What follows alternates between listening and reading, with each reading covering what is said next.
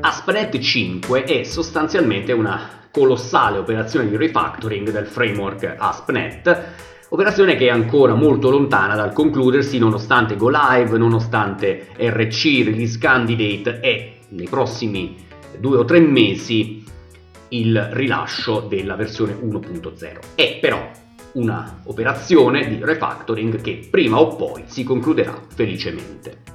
Bene, che cosa significa refactoring? La definizione universalmente accettata è più o meno la seguente, il processo di ristrutturazione edilizia di codice esistente che modifica anche pesantemente la struttura interna senza però cambiare il comportamento osservabile all'esterno. In ASP.NET 5 l'ambiente runtime necessario ad ospitare un'applicazione a farla girare è stato completamente riscritto per sganciarlo da IIS.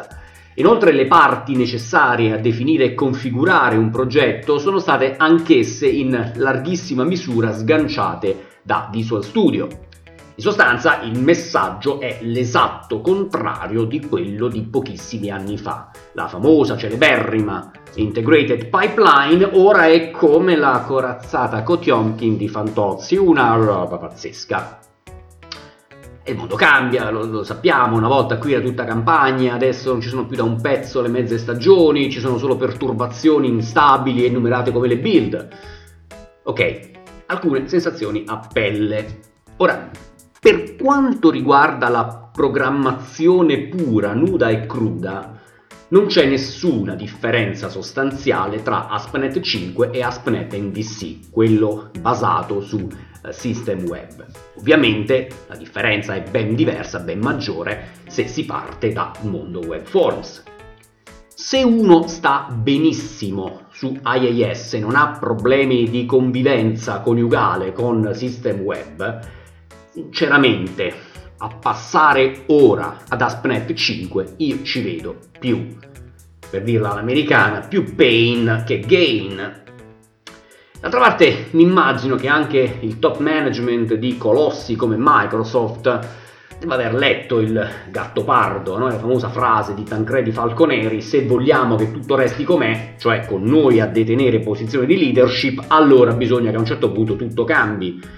E cambi per attrarre sviluppatori da mondi extra Windows.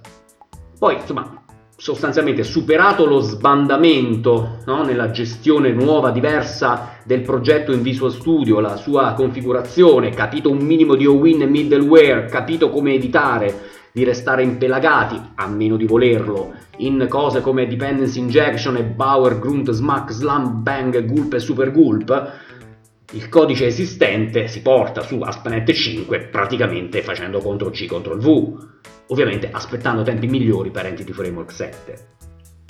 Trovo anche che nella foga di acchiappare sviluppatori di altri pianeti, in questo momento spazio-temporale preciso, Microsoft stia trascurando un po' la propria, come dire, base elettorale.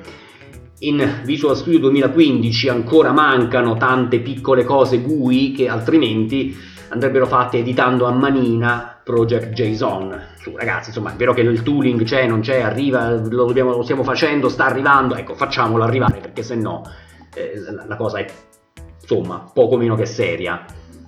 E infine la risposta alla domanda cruciale. Ora o più tardi? Ecco, per me più tardi.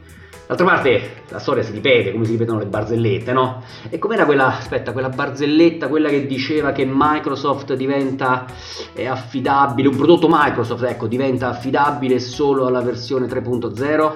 Ecco sì, vabbè, insomma, siamo capiti. Arrivederci.